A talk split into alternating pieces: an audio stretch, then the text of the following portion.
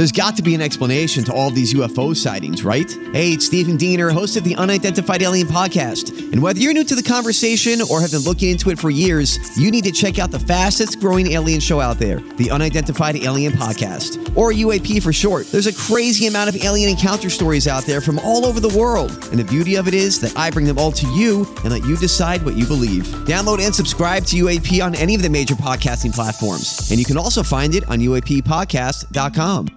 Yes, yes. Welcome into the Tim McKernan Show on the Inside STL Podcast Network from the HomeLoanExpert.com studios. It is August 3rd, 2021. Come on in, friends. We have a wonderful smorgasbord for you today. Kenneth Iggy Strode will be a part of the podcast, Jackson. How's that make you feel? It's awesome. He's a, he's a great addition, and I, am looking forward to hearing some of his tales. Uh, question came in that I think will, I think will uh, serve as a good deep dive. We've been requesting a deep dive for Iggy for the last couple of weeks, um, and I think we've got one. Kind of Iggy history on not just this show, but also uh, in radio in St. Louis. So that's uh, that's coming your way. In addition to your questions, comments, no erotic stories this week. I'm not happy about it. I'm angry, actually, real mm-hmm. angry. Yeah. Uh, but you can always email in anything you want for questions, comments, erotic stories, anything. Deep dive requests. T. McKernan at InsideSTL.com. TMCK E R N A N at InsideSTL.com. We do this program from the HomeLoanExpert.com studio. So I'm, I'm in the midst, I don't know what we're going to do, of looking at homes, mm-hmm. and whether that be uh, here or in Florida, we're doing it. And so, for the purpose of everything, I'm just making sure I'm I'm ready. You know what they say? You know what John Mazalek says? Dry powder, dry powder. So I want to make sure I have dry powder and I'm getting pre approved yet again with Ryan Kelly, the homeloanexpert.com. And, uh, and it is such an easy process for something that really, if you're going to be buying a home in 2021, is a necessity. And that is making sure that you go to the seller with pre approval at the very least, at the absolute very least. And so it's just something that I'm doing right now. And I refinanced with them in April of 2020, and I'm getting pre approved yet again. It's Ryan Kelly, the homeloanexpert.com. I recommend in a major way. Once you do buy a home with Ryan Kelly, then you get it insured with James Carlton of the Carlton State Farm Insurance Agency, 314 961 4800, or go online at carltoninsurance.net. He is my insurance agent, and I speak very highly of him because I have firsthand experience with knowing how good of a person he is to work with and how great his staff is. Just one of the many things that separates James Carlton from any other local insurance company is their capacity. They have a large team of nine people, and that means service other companies cannot provide. They challenge anyone to leave a voicemail during business hours. It's tough to do. You need something, it's going to get done fast, effectively, and without any hold times or prompt call. 314 961 4800 or go online at carltoninsurance.net. If your insurance costs a leg and an arm, call James Carlton. State Farm. And you have Seth Goldcamp Design Air Heating and Cooling. Looking at the forecast this week, it looks like for August, the first week August in St. Louis, we're having ridiculously beautiful weather. But uh, yeah, I mean, highs in the mid 80s throughout the week, lows in the low 60s. But when it warms up again, and then I see 97, and I see 97, and I see 93, and I see 93 next week, you're going to want to make sure that air conditioning is firing on all cylinders. If it is not, if it is not, well, guess what? Design Air Heating and Cooling is where you go. Design Air Heating and Cooling online at designairservice.com, the official HVAC provider of the Ryan Kelly Morning After and the Tim McKernan Show podcast. It is Design Air Heating and Cooling, the great Seth Goldcamp and his staff. And I just got an email from Jamie Burkhardt at Mungenast. Iggy has just entered the homeloanexpert.com studios. Before I even tell the people what the special is for the month of August, I say Mungenast. I say Jamie Burkhardt. I say Clayton Patterson. What comes to mind for you, Iggy? Uh, two of the greatest guys I've ever met. How about that? Probably wouldn't have a job without them because I'd be without a car, wouldn't have a work a way to get to work. I'd have been fired. Um, they've taken care of me on numerous occasions, and I couldn't be happier and thank them enough. We've had a lot of automotive partners over the years on this show. Um, and it's not to say that the others were not good. It's just this relationship, for whatever reason, is great. And the uh, I think one of the things that Jamie does so well is he makes sure he has special specific to our audience. So I literally, this was sent at 1012 and we're talking at 1014. So I'm reading it for the first time. Tim, good morning. Programs for August. Uh, let's see. Around the country, new car supplies are low. However, here at St. Louis Acura and Alton Toyota, we still have new cars. Some dealers are selling with no discount, but not to our TMA customers. Come and mention the Ryan Kelly Morning After, the Tim McKernan Show podcast, and you receive $1,000 off any 2021 new vehicle, plus any rebates that may apply. How about that? $1,000 off just by mentioning the Ryan Kelly Morning After, the Tim McKernan Show podcast. Also, their big push is over 300 pre owned vehicles to choose from. That is ridiculous supply because a lot of people are looking for pre owned cars right now. The supply is low, but not at stlouisacura.com, not at altontoyota.com. It's Mungenast. Please visit altontoyota.com and stlouisacura.com. There it is. That's directly from Jamie Burkhardt. The best, Jamie Burkhardt and Clayton Patterson Mungenast, stlouisacura.com, altontoyota.com. Iggy, welcome in for the fun and games. Haven't seen you in a while. How you been? Yeah, it's been at least what would you say, 15 minutes since we just voted on uh, the design, air, heating, and cooling email today. Yeah. Um, you, me, and the Plowhawk started questions from the audience. I think. Am I right on that? We did, and then Plowsy had to, Had to start running the board for Frank. Frank's That's show, what it was. And then you didn't feel like doing it with me by yourself. That's not true. That's right there. That's an unfortunate. So, uh, that's an unfortunate comment. It's an unfortunate comment. no, I think I probably that was a way for me to get out of it. and I'm not going to dispute that. But I've been requesting the people to send in something specific for you. We've gotten a bunch asking for you to basically just attack Jason Barrett. I thought, let's see if we can do something maybe where that might wind up happening, but uh, you can tell uh, more of your stories and not just Jason Barrett stories.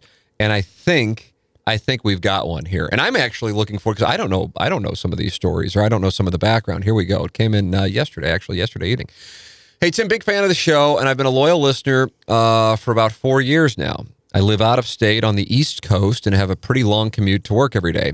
I PLTD all three hours of the show on my way to and from work, and TMA is my little part of St. Louis I can enjoy every day. So thank you and the TMA crew for that. I saw your Facebook post, and I really want Iggy to get onto a QFTA session. So my question is, what is the origin of Iggy on TMA? As I said before, I have only been a listener for four years.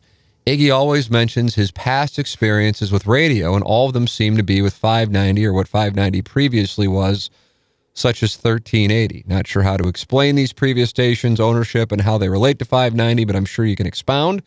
Anyway, that's not really the point of my question. My question is how did Iggy come about to be on TMA? I hear the show talk about the audio postcards. Is that how the relationship initially started? How did Iggy go from working at restaurants in Bermuda to being in radio? Or was there a lot of time between Bermuda and radio for Iggy? If so, what was Iggy doing before getting into radio? I really want to leave this question pretty open ended because I want Iggy to basically just tell his story. He is the GOAT, and I love listening to his stories. Anyway, thanks to all the TMA crew, past and present, of the last four years for giving me a few hours each day to forget the BS and laugh my ass off. If you could, please just use my first name. That comes from Zach. So let's let's start on how you got into radio. Like what happened in between Bermuda, which you have documented well, to getting to what was it, ninety two? Was that right? Is that when it started? Ninety two. Okay, so what was going on? What, was, was did you go Bermuda to radio? and I'd forgotten what name I signed that email with. So Zach. Zach, Zach, Zach, was, your, Zach was your nom de plume, acting like you live on the East Coast. Yeah. Right. Uh, well, actually, it started with, I mean, it pretty much was all restaurants leading up to this. You know, you have odd, odd jobs as a kid, but I started the Breckenridge in Frontenac and then went to um, went to Nantucket Cove, and that probably covered seven years. Um, and then got the job in Bermuda. Came back from Bermuda and had enough money just to fuck off if I wanted to. God, I've been, I'm wanting to cuss so bad. How's it feel? Uh, good. Good. Just fucking great. um, but um, I didn't really have to work. Mm-hmm. I uh, moved into a flat down uh, on Utah in the city. Um, and uh, Patrick Dean from Dick Dean uh, lived upstairs and said, This place is downstairs is open. So I moved in there. Really didn't have to work. Hung out with his wife a bit. He's working. What does that mean right there? I feel like that's an important follow. well, he worked late, and she'd always call me. You know, I'm just down. I'm just upstairs. They were downstairs, and she said, "Hey, I want to go for a walk to Cherokee. You want to come on down?" So we just go for walks and have a cocktail. Um, but I loved it, but I was getting bored. So I took a job at the Pasta House. Uh, there used to be a pasta house in the Central West End. Yeah, I remember that. It was like Charlie Spoon hours at a time, Yeah. wasn't it? Yeah.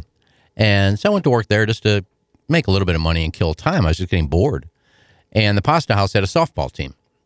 And they would, you know, and at the time, KSP had just started in 1992. Where was it? Was it on Hampton? Uh, yeah, right down there by Chris's Pancake and Dining and Bartolino's, and um, so they had a softball team, and they were playing against other other you know restaurants and people around St. Louis for charity. So we played a game against them, and I'd known of Bob Ramsey, uh, never met him, but I knew who Bob Ramsey was, and he was on the team, and Rob Fisher was on the team, and some of the guys from KSP. And afterwards, we all went out and had a beer, and we started talking sports. And Rammer said, "Hey, You know a lot about sports. I go, I've been playing sports and following sports my whole life. And him and Rob Fisher told me that we just started this all sports station and we're looking for a producer who knows about sports. Would you want to come in and try it out? I said, I have no no idea what a producer does. Well, you just got to come up with topics for us and you know, you know, a guest here or there. Uh, I said, well, I'll try it. And um, I got lucky because I think at the time KASP only had, or KSP was one of only like six all sports stations in the country. Is that right? Yeah, maybe Really? not even that many, maybe three or four. And one of them obviously was WFAN. So I said, well, if I'm going to do this, I want to do it properly. Um, so I reached out to the producer at WFAN, who was uh, Rob Scalaro. If you Google Rob Scalaro now, I think he runs Madison Square Garden Network and some other stuff. Uh, he did something with his life I pretty much fucked off for 20, 30 years. um, but I reached out to him and said, Look, I just took this job as a producer. I really don't know what I'm doing. Can you give me any tips? Uh, and he faxed me over about 40 pages of phone numbers. Real? Yeah, he said. I think in his in his um, in his corresponding uh, phone call, he said, "Look, I really appreciate you know guys that want to get into this business, and you know if you're gung ho about it, I'd love to help you out." And so one of the numbers was Greg Maddux, his home number, and there weren't even cell phones back then, so they were all home numbers, and it was Greg Maddux's home number in Vegas. So it was the off season. I said, I wonder if he'll come on and talk baseball with us. Called him, he asked, he goes, Yeah, sure nobody's calling these guys to come on radio at the time. So that was the first guest I got. And these guys were impressed with what I was doing. So they hired me. I was an intern for like six weeks. And they hired me uh, as a producer. And Who owned the station? Was that Rich Gray?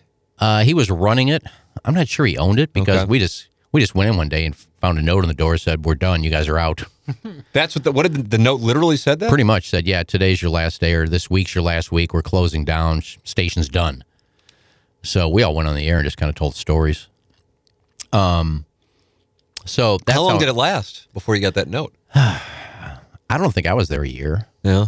Um, it couldn't have been that long. So I think it was like middle of '93 or end of '93. We started with um, whoever owned KZK at the time Yeah. because that was our sister station. We moved into the Clayton building, and Trying to think. Bob if Birch you was our say it, boss. if you say say like the name, I'll remember. Was it Clear Channel?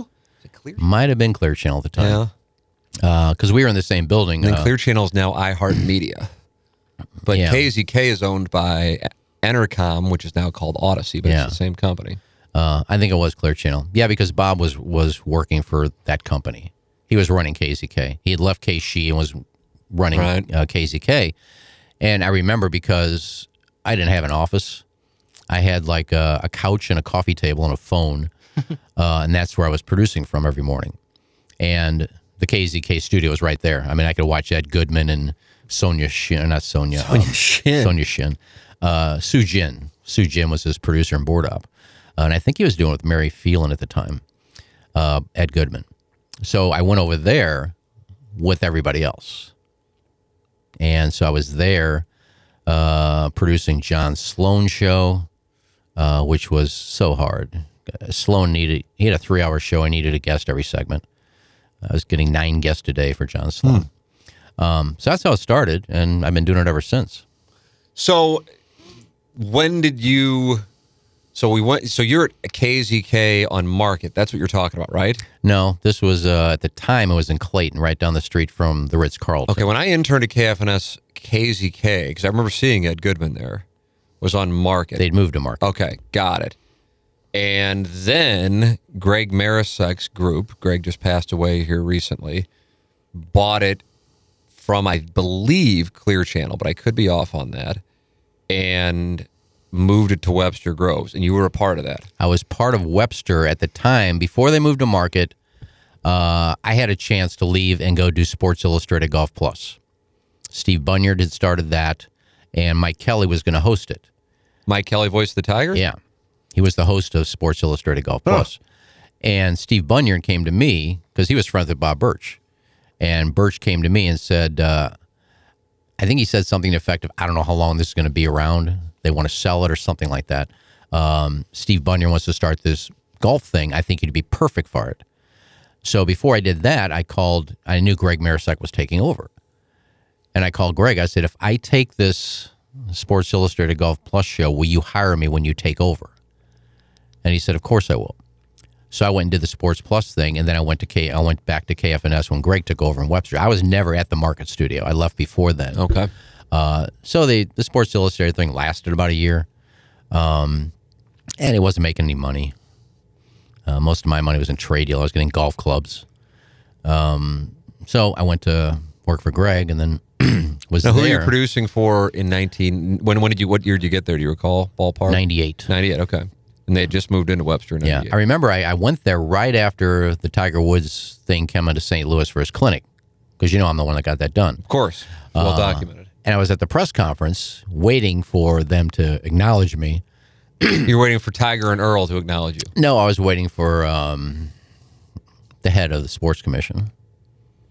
I Frank was- Viverito? Yeah, Frank, Frank Viverito. And he thanked almost everybody except for me.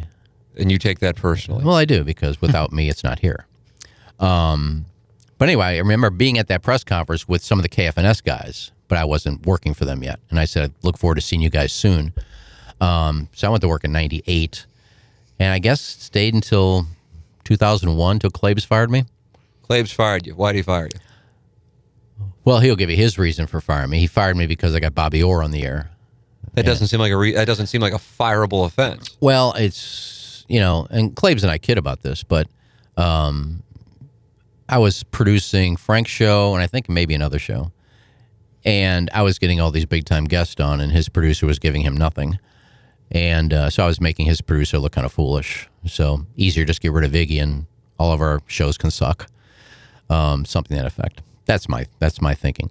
Um, what is his reason? What was the reason you were told? Well, I was getting stale. He thought I'd be better off in another market.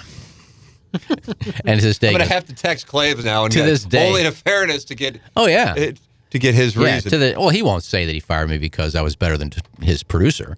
He won't say that, but that's that's my reasoning. I mean, why else would you suspend me for getting Bobby Orr on the air? He said we've been trying to get him on for a year, and my response was, "What's the statute of limitations on getting a guest?" It took me one week, um, not even a week. I think I said it took me one phone call. Um, I can't help it. Your producer can't get the job done. I'm not going to not get a guest on because you got you guys been working on him for a year. Um, so he suspended me, and I just walked into Greg's office and said, uh, "Mike just suspended me for getting Bobby Orr on the air. I'll be at the pool if you need me." Um, so anyway, um, so I went to Springfield after that, and, um, and that's where you worked with Ned Reynolds and got sideways. and I also went to ESPN for an interview. They wanted to hire me, but I didn't want to move to Bristol, so I took the Springfield job. Now, on the surface, I'm sure people hear that and say, well, that has to be bullshit because why would you go to Springfield, Missouri, which isn't even like a top 50 market, and not work at ESPN? So, what? how do you explain that to those who would say, well, that can't be real? I didn't want to go to ESPN. I went there. basically, I went there because I wanted to see the campus. I wanted to see their interview process. I wanted the free trip, and I wanted the swag bag. What'd you fly into? Hartford? Uh, Hartford, and then a limousine picked me up. Also, Hard University. Yeah, they send limousines out to pick up their guests. So I had a limousine pick me up and take me. That was an all day thing. I think I interviewed with five different people. My goodness. Um, Who had you been produ- producing for? Uh, they wanted me to be senior producer of Weekend Overnights, which at the time was, I think, of a new show that they wanted to start. And it was just like a recap of the whole week. And they wanted me to be a senior producer of it. And the pay, I want to say 48000 which isn't a lot. Well, especially when you put it in Connecticut dollars. Yeah. Um, but it was more than I was making here. But uh, to be honest with you, I couldn't come home. I mean, it's not like I could just drive home on the weekends. I mean, even if I got like a week vacation a year, I get to see my family once a year and I have to fly home to do it. Um, so I didn't want to do that. Um, 'cause, I mean, my, me and my family are very close. Springfield, I can drive home on weekends if I want. You know, I'm two and a half hours away. So that was the main thing. But I really didn't want to live in Bristol. I really didn't. Um, and I was never really big on how much money I made as long as I had fun doing it. I'm not sure I would have enjoyed myself in Bristol. so I really had no intention of taking the job, but then they offered it to me. Um, and they offered me the job when I'd just gotten back from interviewing in Springfield.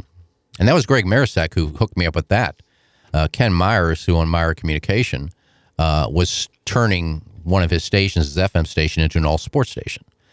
And he called Greg and said, You know, I'm starting this all sports station. Any tips for me on what to do? And he said, Hire Kenny Strode as your producer. That's the first thing you should do. So I went up there for an interview and they offered, they gave me what I asked, but then he reneged on it for a couple of years and cost me about 10000 what do you mean they paid you less than you had agreed upon? Yeah. What the hell? And, and you put up with that for two years? Well, the first year I argued and he said, I'll take care of it. And the second year he didn't. And then I really argued and then they just decided to take my salary away altogether. I gather you didn't have a contract. No. He, I asked for one. He said, I'll get you one. I never got it. Uh, I, I trust everybody. I mean, the guy's been doing, the guy was like 100 then. Um, so I trusted him. But the thing was, is that I told him, I said, look, here's what I made it. here's what ESPN offered me. I know you can't pay me that, uh, but you have to come close because I could go to ESPN and make this. Um, so he said, here's what I'll do. I can pay you what you were making at KFNS. And if you don't make, and I'll pay you the rest in overrides, meaning all the commercials we had on Jock, I would get a percentage of. And we were sold out, um, thanks to me. And not because of Ned, because of me. And um, so I was supposed to be getting 10% of that. And he said, and at the end of the year, if with your salary and your overrides, if it doesn't come to what you made uh, at KFNS, I'll write you a bonus check. Well, it ended up being like 5000 short at the end of the year. And I went to him about that. And he goes, I don't remember saying that. I go, well, you did say that. You said if it doesn't come to that, you'll pay me the difference in a bonus check. Because he said, if I pay you that, you'll be the highest paid employee here. I said, well, you're not paying your employees very much then. so then I said, okay. He said, I'll, I'll we'll talk about it. And I just kind of went on and did. And the second year, the same thing. So anyway, um, so I went there other than before going to ESPN. I took that job. And then I actually remember getting Claves on one day for as a guest. He goes, says that's the best thing I did for you. Look, at you're flourishing down there. I told you, I told you, yeah, you needed a change of. I said, well, you didn't have to fire me to do that. Uh, but Claves and I are great friends. We have all kinds of stories, but that that's my reasoning why I got fired, and he'll give you another one. But anyway, so it was Springfield and then back to St. Louis. And where'd you go to St. Louis then? Uh, Simmons. Well, actually, I came back and went to work with, and I don't even know who owned it at the time. It was I was doing a show with uh, Harry Schrader, uh, Frank Ladd was the producer, and Brian Stahl, and I was just doing an on-air show with those guys. And we went to Hito to do a show Perfect. in April. That's back when Hito would let us come down and do shows just for room and board. Um, and when we got back, we had heard that Simmons had bought 1380. And um, I said, well, do we all have jobs? And uh, Dave Green was the first person they hired. And Dave Green said the first person you need to talk to is Iggy. And I sat down with, uh, God, I forgot his name. Really cool guy. Um, the guy who kind of ran it. Not the heavyset guy, the other guy.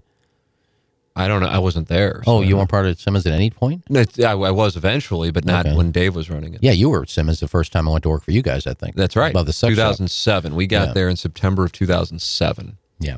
So I went to work for Simmons uh, for a couple of years. We only had two shows. We had the morning show with Brian McKenna, which I think ended up turning into be me and Dave Green, and then the afternoon show with uh, Howard Balzer and Malcolm Briggs. Everything else was ESPN Radio. Um, so did that for two years, and then I think they kind of went under. Um, still owned it a little bit about the sex shop when I came to work for you guys, and uh, then stay with you guys, and then kind of I guess went back to 590 when Big League took over. I'm trying to figure out. So I'm trying to figure out like the. So you were definitely a part of the show for the first time when we got there in September of 07. Correct? Yeah, I mean The board operator wasn't. Were you the board operator? But you, when you when we first got there, the board operator was a gentleman. I don't remember his name. Um, I think it was probably one of their board ops. Or it was. and then producer Joe on. was back there, and you were back there with producer Joe, or I think I was I was Joe's assistant but I was also the board up. Okay. Got it. But I also had a board up the next show, which I believe was Martin's show. yeah. Um, so Station had a great lineup. Yeah, they did. I mean, Bernie was doing, I think, middays or maybe afternoons. You had Kusa, or you had uh, Martin and Maurice. I think were doing the show. And Randy Karraker and Bernie were doing Yeah. afternoon drive for a had a time period. And then they let Randy go, and then Randy became kind of the centerpiece of 101 ESPN Yeah. in 2009, if I'm not mistaken. I don't know when they let Randy go. Probably 2008 or 2009, if I'm not mistaken, in that range. And then I don't know if it was Hubbard that started 101 or if it was a different company that owned 101 at the time, but that's how that started. So then we left. I remember John Helmkamp, who was the general manager. You remember Helmkamp? yeah, great guy. I, I mean, John. just like the A plus human Yeah. being, and and when one of the best we've ever worked for, at least for me. I don't want to speak for yeah, you. I, best I ever. enjoyed him. And his Great assistant, guy. I think Matt Strelo was his assistant. Yeah. Um, and we talked about a month ago, actually, Helmkamp and I did. So I remember Helmkamp coming in and going, We can't afford to pay you guys, but we don't want you to leave. So here is your choice. You can, and at the time, KFNS was offering me money, more money than I was making, like 30% too, to leave and do afternoons. But then I wouldn't have been able to work with Doug and the cat because of TV jobs, their TV jobs and and then they gave me the option of the people I'd be working with in afternoons at KFNS, and I'm like, oh my god, uh, that that isn't really something that's all that you know enticing. And I love this group we have in the morning, and I don't want to mess with that. But they weren't going to be able to pay us, any of us, not just one person, the whole group. And so Helmkamp said, you can stay, and then you can sell all the advertising and you get to keep the money, but you're going to have to pay yourself, Doug, the cat, producer Joe, you, and I guess that would have been it there. But in addition to my sales staff, obviously, commission and the rent for the offices at Inside STL. And that's when I had the conversation with my dad, which I've told on this podcast before. And I said, What would you do? I said, This is paying me this. And at that time, that was a lot of money for me in 2010 ish for doing afternoons in KFNS, but I said, here, we're taking a chance. I said, what would you do? And he goes, Timmy, they're both shitholes. If I'm going to be in a shithole, I'd rather control my own destiny. So I'd stay at 1380. And I go, all right. And had he tell me to go to KFNS the morning after ends right then, and that was the end of 2009, if I'm not mistaken. And we made that model work, which is a credit to the Inside STL sales staff in a major way. That's my dad. That's Melissa Marr. I don't know who else was selling um, at the time and it worked so well that six months later, KFNS then gave us the same deal to go to KFNS in June-ish of 2010. Were you a part of that when we went to KFNS? I think that's the second time. Obviously, the first time was above the sex shop. Right. The second time was then, and then that's when the man and the woman came around. Man and the woman didn't come around until 2013. So, So I was with to you at some point though. sure in that period. I know, and I'm trying to figure out. That's what I'm trying to. That's the time I'm. Uh, I'm guessing that's when Simmons folded. They did. Com- completely. Helmkamp, our last show. I remember our last show above the sex shop, and we really liked it there. I mean, that was that was as smooth of a, t- from my recollection, as smooth of a time period as I can recall in in the 17 year history of the show. Um, Simmons was a professional company um, in a major way. Helmkamp was a professional general manager. The the issue for that station was they just never had a sales staff. And you can have a great lineup, but if you don't have a sales staff, you're not going to have a successful station. That's just the bottom line. I know the audience doesn't really usually care about a sales staff, but I'm telling you that's the most important thing. It just it just is. If you have a good sales staff, the rest will take care of itself. If you don't have a good sales staff and you have a great lineup, eventually you're not going to be able to pay the the lineup. And that was the issue there. So the day we were leaving, Helmkamp he came in, he gave us all a hug, and he goes, That's it for me too. He goes, If you guys are leaving, I'm leaving. I've turned in my resignation. And he left and he went to work, I think, at 101. Either 101, well, he, he worked at both 101 and Clear Channel, which is now, now iHeart. Um, and now he's out of it and he's like a pastor. Um, so the fact that Helmkamp and I are as close as we are, have the relationship, not to say that we talk every day, but he's just, he's just a great human being, even though we obviously have different worldviews. Well, maybe you're going to have to help me with this then So, because so I'm trying to, but you definitely were there when the man and woman thing happened in 2013. Were you there with producer Joe and the non-gay? were you working with them as well? And if so, that means we had a seven person staff on No, TMA. I- but I think I was there. I just wasn't part of you your weren't part show. of our show. Okay. Yeah, So then who who had you been producing for I was then? producing the afternoon show. Got it. Okay. You All want right. to say or Yeah, well, of course. Slayton show. Okay. Um, but this is where I'm kind of confused because I know it was part of your show when it left for the man and the woman, because you and I had a conversation about I want to stay with you guys. What sh- what should I do? And then I made the wrong decision, of course. well, I Um, mean, let's let's talk let's talk about that because I don't necessarily see it as I I get it. You know, I never, and I'd like to th- I'd like to think I I I, there, I don't even have to like hesitate when I say never because it's across the board. Like if you were to say right now in uh, August of 21, I'm leaving to do this. You know, the way I always feel when somebody says they're going to leave, first off, you want people to be happy, whether it's with working with me or our show or just in general in life. And so anybody would hold it against somebody to go do something else that they want to do. That's just an, that's an odd trait to me. But I know that it goes on. But I would, and here's my reasoning for it. It's not because I'm some hero. You just don't want people working who would rather be somewhere else or or unhappy because it's going to create a bad vibe. And especially when our show is so much about people getting along and chemistry and bullshitting. If the chemistry isn't right because somebody's not happy, it's going to fuck things up.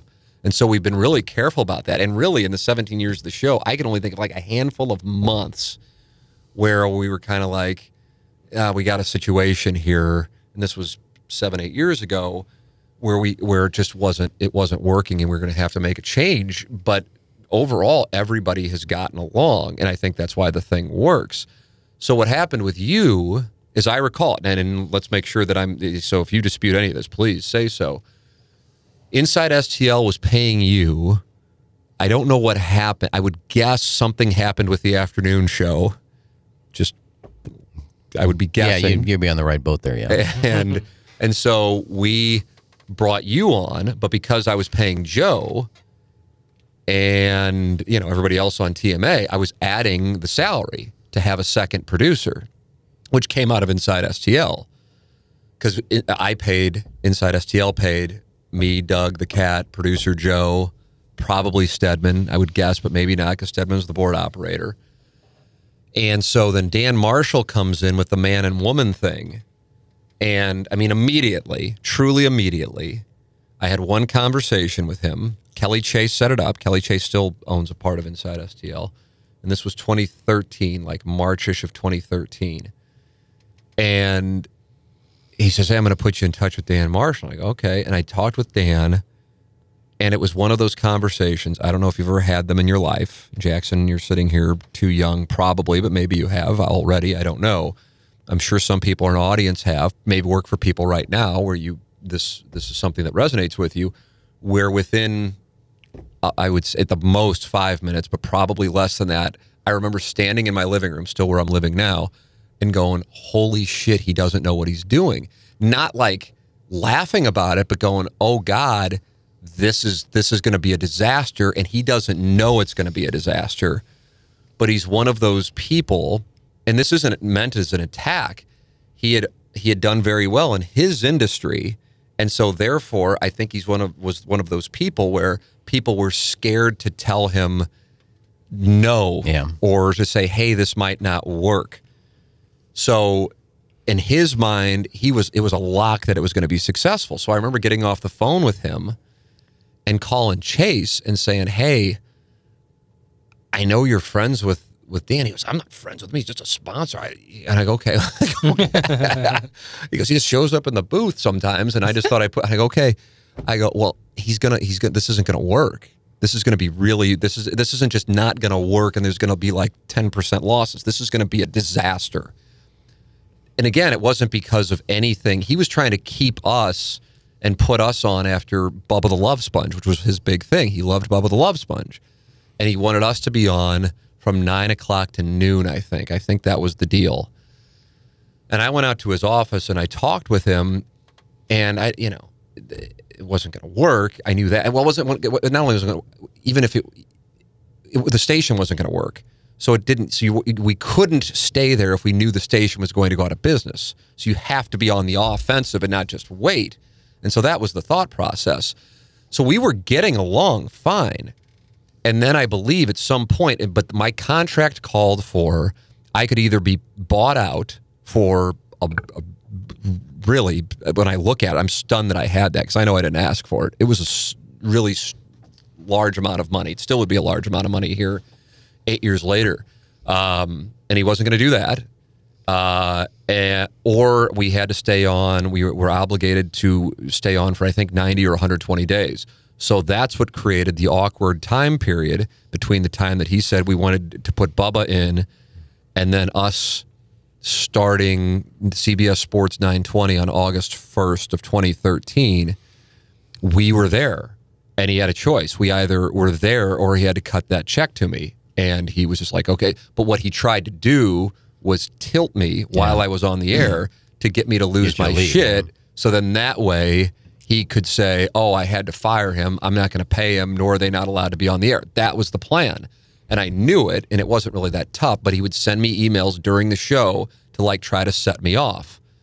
And he, then he, Roderick was producing for us because uh, Joe had left. Joe had left like right around when that started, but not because of that. He was leaving anyway. It just so happened to time out that way.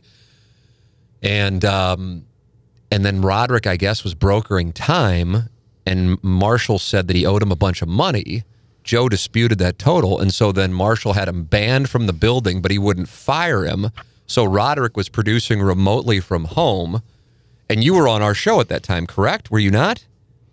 Uh, I was because I remember being in the studio laughing my ass off during that press conference. Oh, it was the greatest. Yeah. Me, you, the cat, Doug, producer Joe.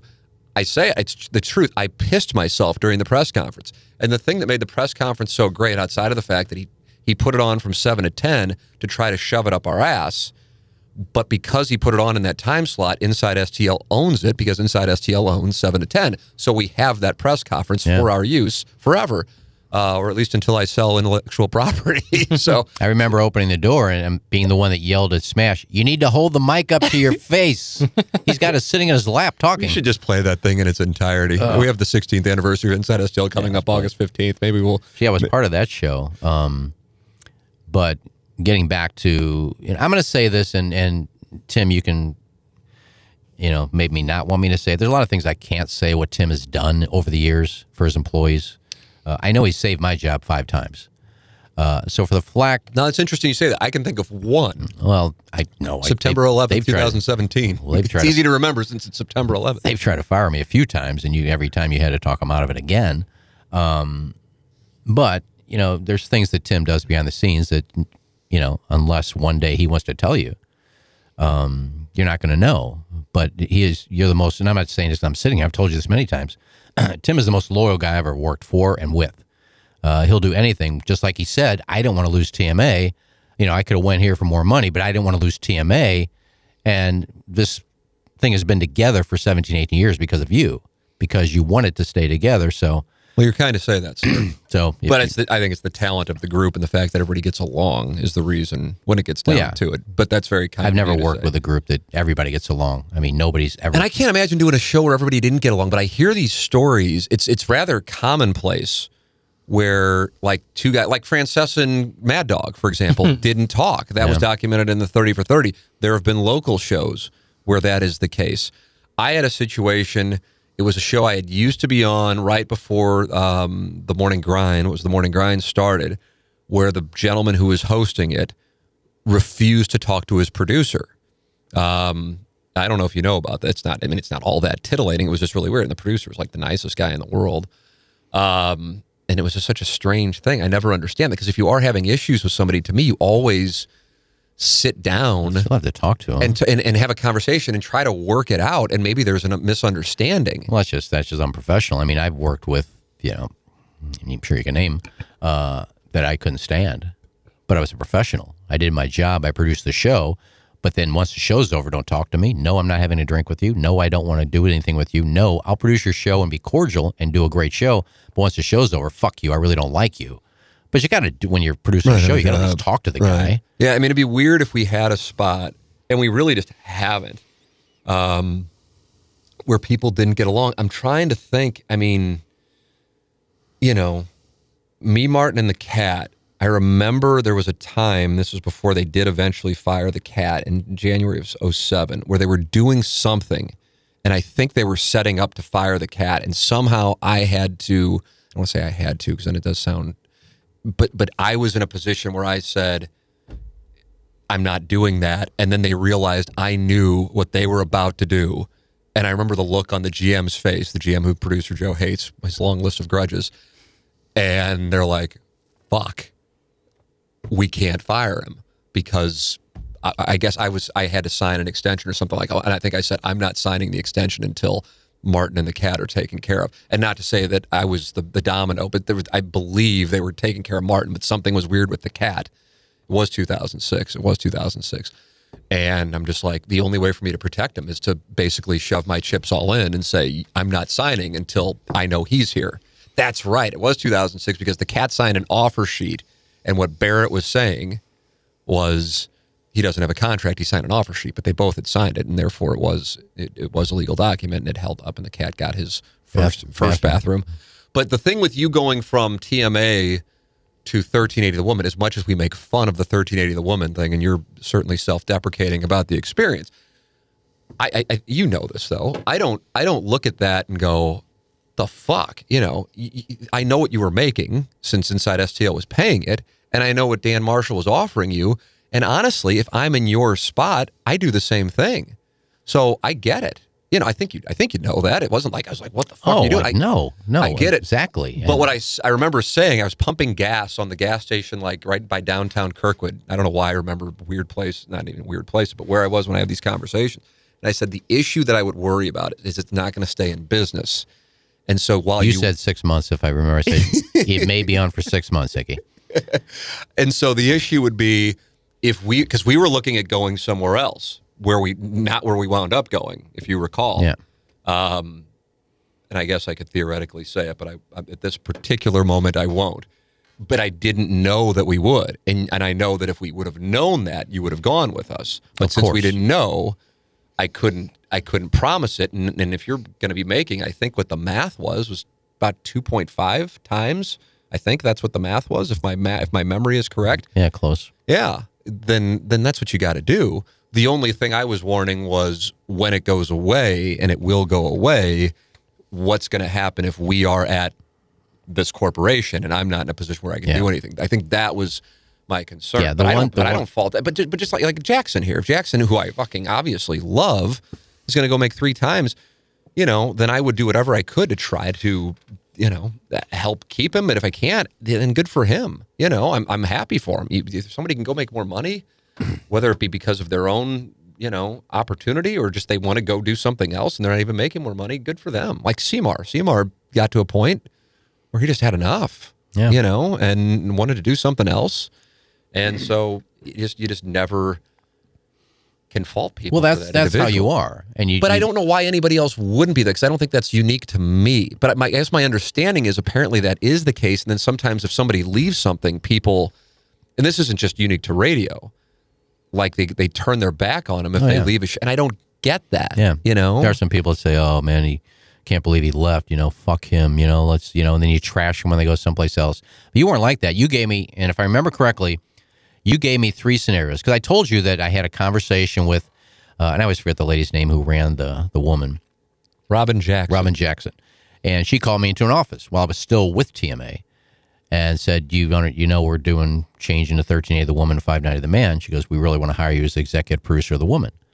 Um, and we talked a little bit, and I said, well, I'm happy doing what I'm doing. And um, she goes, Well, what are you going to do when that goes away and we take over? I said, I haven't talked to Tim yet. Um, so Marshall came in and we talked, and he showed me what I could make. And I said, All right, well, the money's fine. Um, so that's when I came to you and said I had a chance. I talked to them. They want me to come over and be the executive producer. And I think the only reason I took it was I think you told me we're going to have three options on the table. Two of them, which are probably 75 to 80 to 90% certain that's what we're going to do, you are part of it. There's Yeah. one option that's probably about, there's like a 5% chance we go there, but you wouldn't be part of that. Yep. Because that would be a corporate situation, and I wouldn't, and I don't think they would have hired two producers and me, Doug, and the cat. But you did say there's like a 5% chance that happens. The other two are almost 90%. We're going to Yeah. take one of them. Or it would have only been one producer, but I, I, if, my, if memory serves, that we wouldn't have. I don't know. It was something like that. But I rem- I know exactly which stations they Yeah. were. I mean, obviously one of them was 920 because that's where we wound up. Yeah. But I think at that time when you went to the woman, I didn't even think 920 was necessarily the favorite. I, there was another station that people wouldn't even know the station, not because it's exciting, but just because it's historically never really developed in anything. Joy FM. It was not Joy FM. It was not FM. Us and FM have, at this moment anyway, never, I took never that. I took the, uh, yeah, but I mean, it, but it makes sense, and it wound up being a disaster. But I don't think anybody who was in radio anyway, because I'm sure there's some people who went there and are like, "This is going to be great," or at least wanted to con themselves into thinking it was going to be great because all of a sudden he was paying people a ridiculous amount of money. m- Most of whom had no track record of generating advertising revenue in radio. But again, that was the core issue of why it was destined to fail, you know, was that. So that doesn't work out. And then you come over to 920, correct? But you weren't on TMA. No, I started uh, a show with Stully. Uh, he was doing his, I guess, baseball show. And then I started doing the show with Gaudier and Mulholland. And then when you were going to take over running 590, when Randy bought it, is when I was filling in. I remember I was filling in for the Sea Monster for one week. And I was doing his job, and he was on vacation. And you asked me, Will you produce the show for a week? And I think I remember getting some really good guests. I started sitting in a little bit. Not that I don't talk as much as I do now. Um, but I was telling some stories here and there through a Hito story. I think we did an audio postcard, and people seemed to enjoy it. And I remember you were doing a TMA live the night that Ryan Kelly uh, said he was going to fight Timberfake. I remember that Really? remote. I remember that remote, and I think it's right before That was Hot Shots O'Fallon. and I think it's right before you were taking over. Okay, all right, all right. 590 Okay. and I was sitting there, and you were announcing that you were gonna that 590 was bought by Randy. You were going to be running it, and I'm happy to announce that Iggy is a part of the morning after. And everybody started cheering, and I never I felt so great. And I remember that night, and that's when I went for the third time. How about that? I don't remember that part. Don't you? I don't- remember that. I remember announcing on the last day. This is great. I don't know if I've ever talked about this before. I think both the cat and Doug were off on our last day at 590 with the Marshall thing. And I mean, we had timed this out because we knew we had to until to to make the announcement on the very last day because I knew what he would do Yeah, you do too, but the audience not putting two and two together, he would find a way to chase us off, which means then we wouldn't get the advertising revenue for our time there, which then means I wouldn't be able to pay, or I just have to go into my own pockets to pay, you know, everybody on TMA and inside STL. And so we waited until, and I timed it out, got the information of the Post Dispatch to Dan Caesar, announced the whole thing, and I guess he had no idea it was coming. And so I'm on the radio, and you know it's in the newspaper; it's already there, whether he wants me to or not. And he's texting me, going fucking crazy. And we're doing a remote from Ryan Kelly's office. It's like late June 2016. Dan Marshall's texting me, angry is all hell that this is happening because we're going. Uh, Frank Cusimano's going with us. Um, you know, it it was. I mean, it, and he, I think he knows he's got a problem now. Uh, I mean, we knew he had a problem before, but now he knows he's got a problem, and he's texting me to tell me to stop talking about it. And I, you know, send this to my attorney, and my attorney goes, "I think it'd be hilarious. He goes, Who gives a shit if he kicks you off now? You know, it doesn't matter." And he goes, "I think it'd be funny if he, because he's threatening to turn off the signal." You know, Oh, that'd be amazing. yeah, that's what else was going on. And, Ren, and Rene Knott was filling in, and I think Charlie. I think it was me, Rene, and Charlie. I think Buck Swope will pull up the audio. The last show we did at 590 in 2016, and I wasn't doing it to like spike the football. I was just doing it to let people. And I remember Rene being so complimentary of the whole thing, and the, that, that we were able to, you know, withstand the situation. But that situation in 20, oh, that would have been 2013. Yeah. Excuse me, 2013. 2013 uh, not 2016, 2013, that was easy because it was such an obvious clown show that I didn't need to say anything to the audience.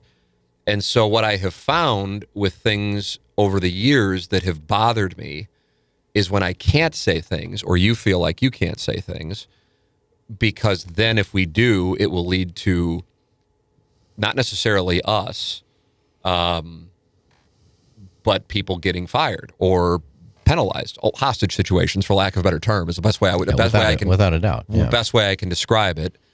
And so in March, April, May, June of 2013, as bad as that may have seemed to the audience, for us, we were laughing our asses off because we knew we were going to be fine, number one, but we knew this was a disaster and it was hilarious. It was so, it was great because they didn't get how big of a disaster it was and we knew what was happening and it was it wasn't great human beings involved as far as the way they treated people and so we knew they were going to get theirs and the I was in the middle. Of, it. I was in the middle of it. Yeah, and the audience and the audience was aware of it, and so I didn't need to explain anything, and the audience was on the right page. It's tough, real tough, when the audience thinks things that aren't true, but I can't correct the record, um, because if I do correct the record, then people will be penalized with their jobs, or at least you feel like if you say something like there's a gun against people's heads, and if I say something, it's like, oh well, you know, this person, you know, has to has to go now.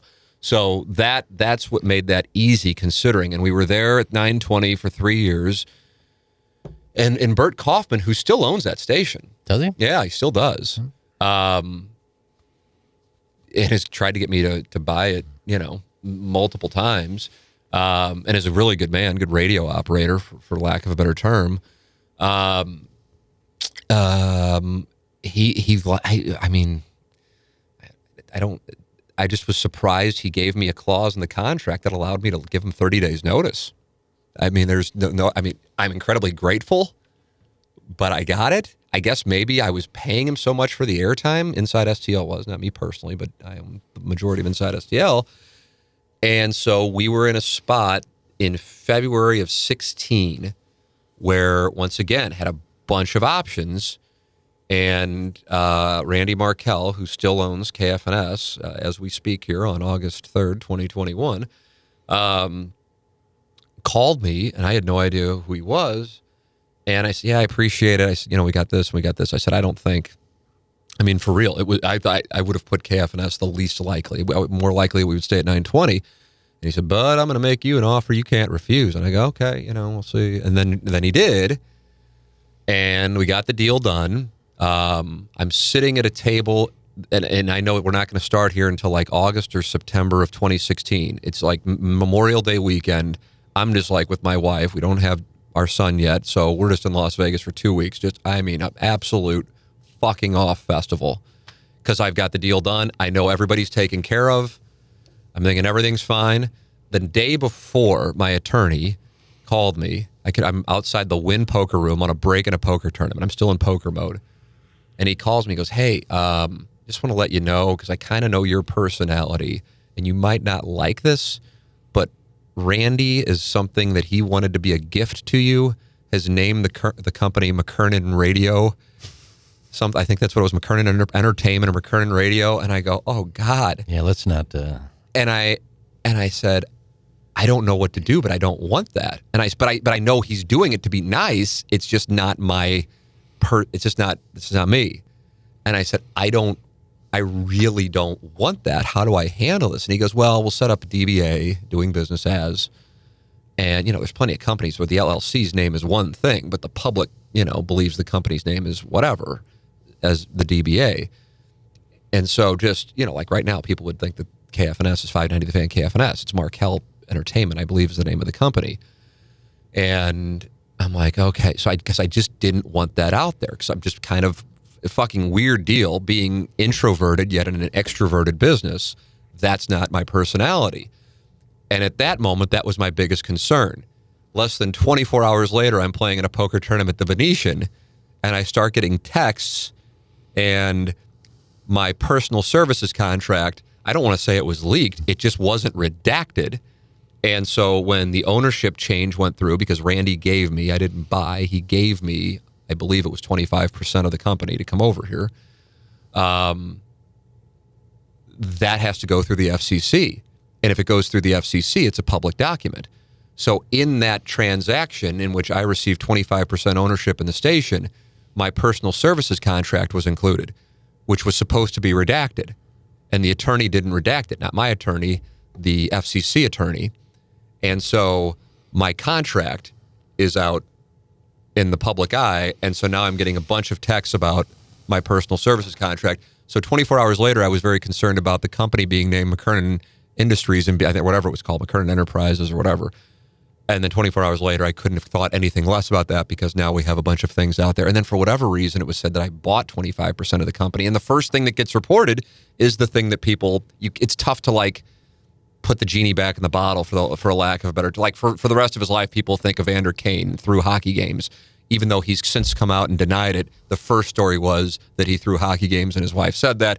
And in this situation, the first story was that I did, I don't know, I had some things that just weren't true. And I don't know how they got in there, but they weren't true and you can't unwind the clock. Duke lacrosse. Duke lacrosse would be another wonderful example where that I think that was a lesson for some people, although at this point it's 15 years, but that would be one. But in that process now, and it's still, I mean, I remember talking to Randy that night. He goes, but I would think it's pretty cool that people knows how much money you're making. I go, Randy, that is not me, man. that is the furthest thing from it.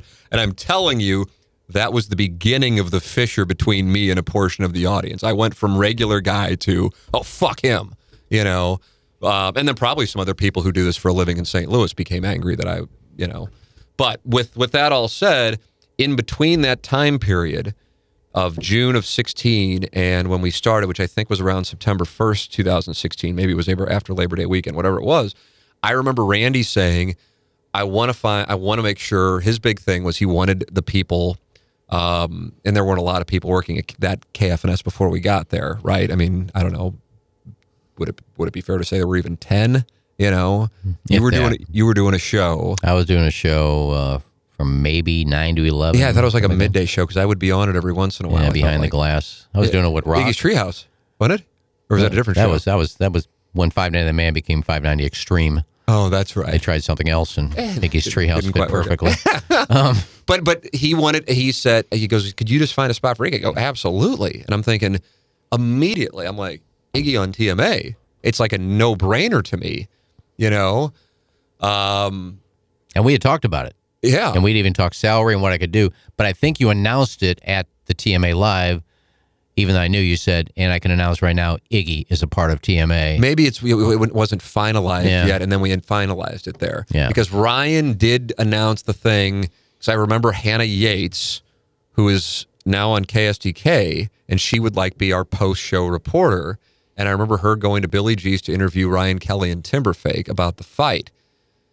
And that announcement where Ryan just walked up to the dais and said, I want to fight Timberfake had to have happened, therefore, in September, October of 2016. The fight happened in February of 2017. Yeah. So it all makes sense timeline wise. So then that I guess that night of the announcement of the fight, we announced that you were going to become a full time member Yeah, of TMA. even though I think I knew.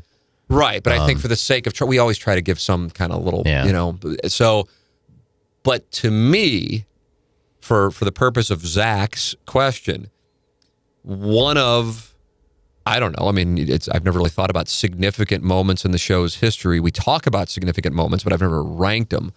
But that is without question one of the most significant positive moments in this show's history is that happening. For real. Now you will now be humble and, and not say it. So Jackson and I will handle it because I don't Yeah, I want you to step appreciate on that. I don't agree with it. but, but I it's a, it's a hundred percent true. It's an absolutely hundred percent true state. It's not even like a sweat. It's it's it's you know um, it's the best because you have the key to the show. I think if somebody were to isolate what the key to the show is, the key to the show is certainly the, the number one key is chemistry. You can't ever bring somebody in who doesn't fit the offense. So there are people who we all like, but who wouldn't fit on the show. There would be people like when the cat and or Doug would be out, and we would bring them in, and we all liked them, but then the show would change so drastically because they were there that it I don't want to say it ruined the show, it just altered the show. So you want somebody to come in and be able to play in the offense without having to change the offense because of the person. But our offense got better and is better because you are a part of it.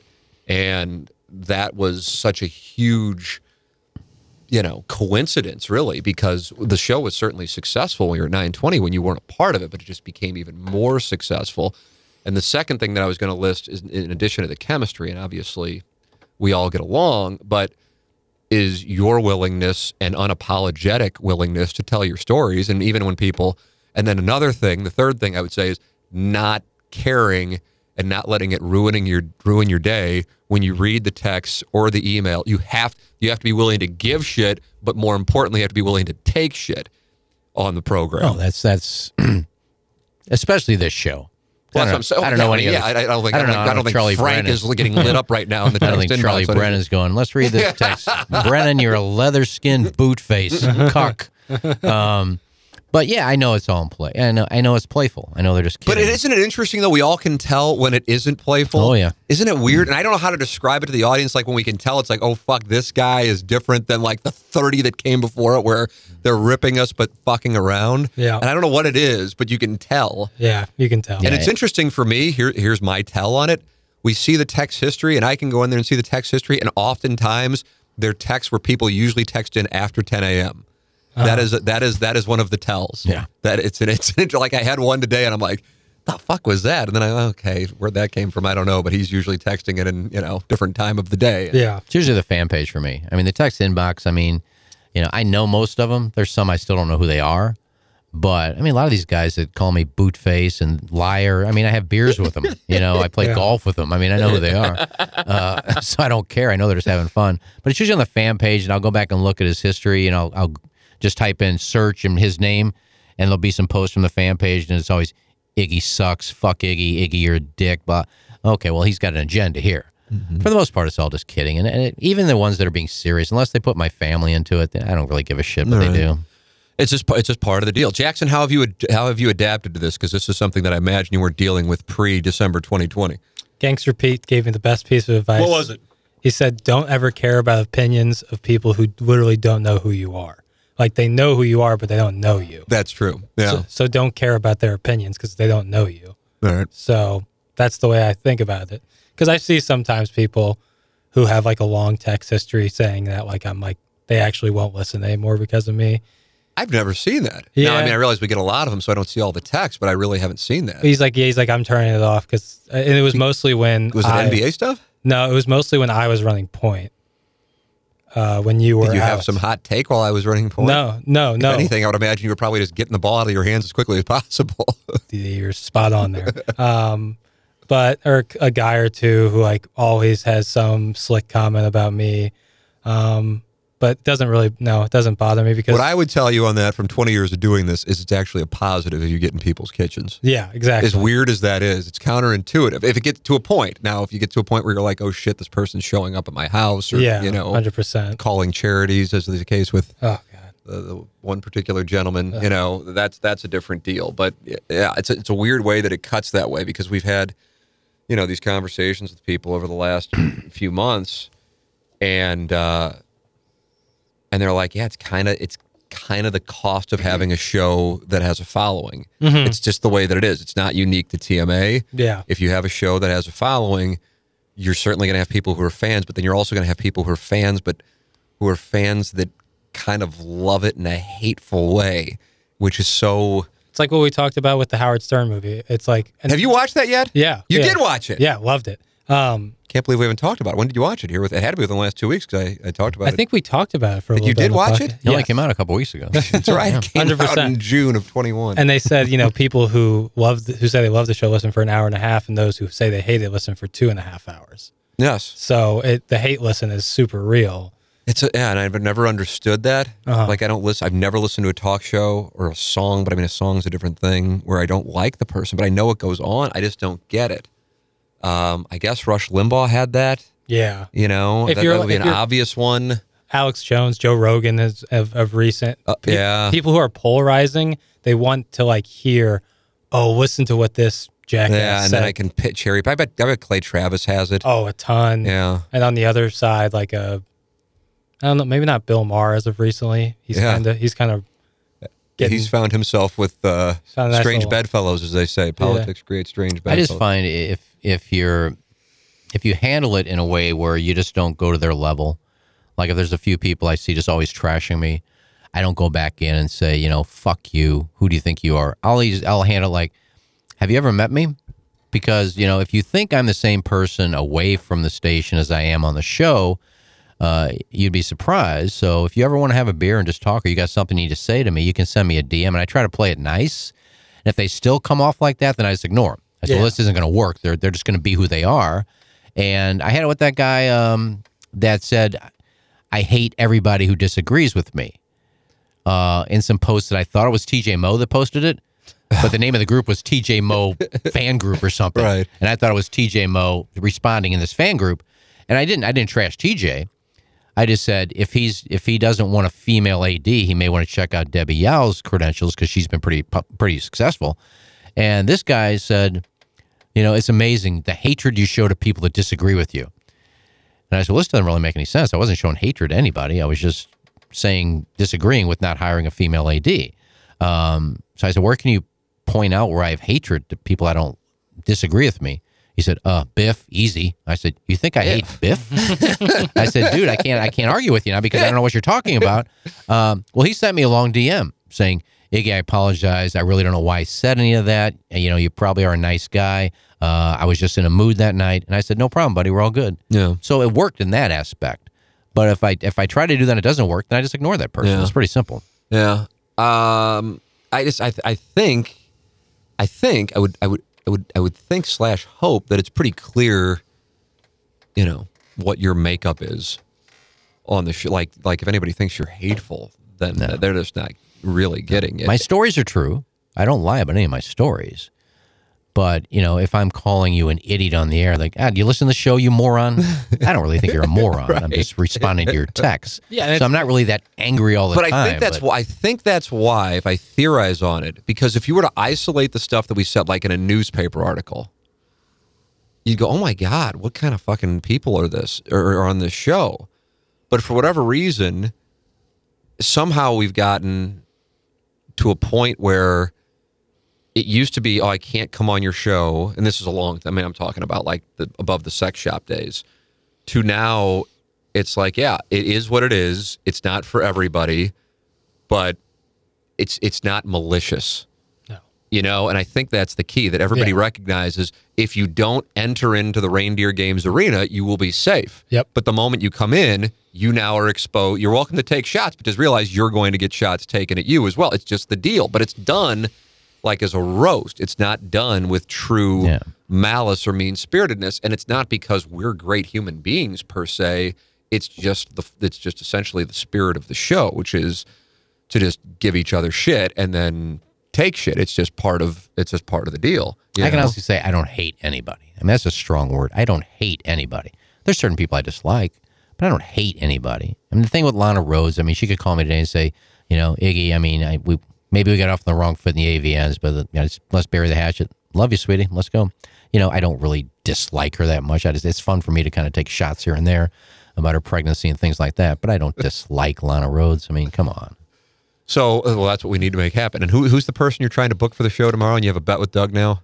Anna Lacazio hasn't gotten back to me. yet.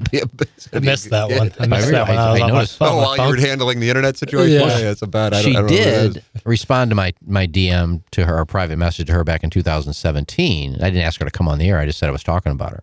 It took her three days to get back to me, but I don't think she has. She's posted on Facebook since 2009, So this might be tough. so she's not on there a lot. Hopefully, she gets Maybe this she has a person. You think ding she has a ding. person? That, hey, you got a message, Anna. uh, I may go another route. If I don't hear back from her, I got I got some other routes I I, have a can go. feeling you're going to get this done. This would be historic if the first Well, time need she's to- checked Facebook in 12 years. is the he happens to come on the program. But 2017 she did, and she hadn't been on there since 2009 as far as posting. But she got back to me in 2000 Every eight years. 17. Of course, it took her three days. Do you miss the fact that we don't have guests on the show, at least at this particular no, moment in show at all. history? Not at all. No. And why is that? Well, I mean, if it's if it's a good guest, if it's a guest that uh, you know we can all get on board with and have fun with, um, but I think we're past the point of you know unless it's a big breaking story about getting somebody on to talk about a Cardinal homestand coming yeah, I up. can't I mean, do that. you know that shit ain't gonna happen. Yeah. Um, you know, and you know, there's there's certain guests I'd love to get on, and I'll send you. Hey, you do, and I'm, I'm fine with that. And I know you don't take it personally when I say no, say I don't. You say not interested or not, not really. I don't think That's that'll be good, but I also know. I mean, the podcast. It's like now, now we're back at a spot where we might not be able to have. We're not there yet, but we might not be able. What's the deal now? The new policy is unless You have to be vaccinated. is that what it is to be Yeah. able to come into the building. Uh-huh. I mean, I'm looking forward to being able to go back into doing interviews on the podcast. It was one of my favorite. I'm looking forward to the Pick Six portion of the podcast. I Yep. still think it'd be wonderful if you joined the Pick Six with mm-hmm. Prod Joe, Not with Joe. Gangster Pete, G Unit, myself, all picking games inaccurately. Basically, just pick the opposite of Joe, and you will win. And that's how you Pretty can get your yeah. yeah, how you can get your vengeance. And That I would think be we we all put hilarious. Uh, for real. That would be that would be the best. way Oh my do god! I'd it. If a Joe lot of- went and Iggy right You'll be betting after. a lot of unders, and Unders underdogs. unders in soccer. Yeah. God, that would be Oh, I'm taking Tottenham under one and a half. I bet Joe would do it if we said Iggy's going to be on it. Honestly, He would you, do it. You think you think Joe would still do pick six No. if Iggy's going to be on it? No. he loves doing pick six. he would also say if gambling. Biggie's on there, I'm not anymore. I think I don't- that's probably what it is. I think he would do it if we recorded Iggy's picks later. if we just patched in and then Yeah, 'cause Iggy then- just picked the opposite then he could of what trash Joe me without did. having to me answer Oh him my back. god, that would be unbelievable. love to make it happen. I still want to. I actually legitimately want to have. I as dumb as it is, I would be interested in watching you guys play golf, like the match. I truly, I'm dead serious. We get some videographers. Yeah. I think people would come out and watch. I don't know if Meadowbrook wants that. If Meadowbrook is still the facility, Meadowbrook's a tough course. Number one, super nice. Number two, and I don't know. I haven't played with Joe as much as I've played with you, Iggy, but I think you're both a you know in the same range. Oh, he's probably better than me. He plays quite a bit. I think handicap wise, he's a few Yeah. lower, but you know, I mean, But if we played a place like Meadowbrook, nobody'd have an advantage. right, You know, like if we played Gateway, yeah, there's course uh, there. that's his course. If we played Normandy, I think I'd beat him because he doesn't know the course. Uh, Meadowbrook, neither of us know the course. I think I played there once uh, with a member once, 15 years ago. great track. Um, Yeah. I mean, it'll never happen. He won't play with me, Just don't get that. even for charity. for I don't know anybody who holds a grudge, a real grudge. That's not an act, and it's not just with you; it's with other people too. He is he is unlike anybody I've ever met with that stuff.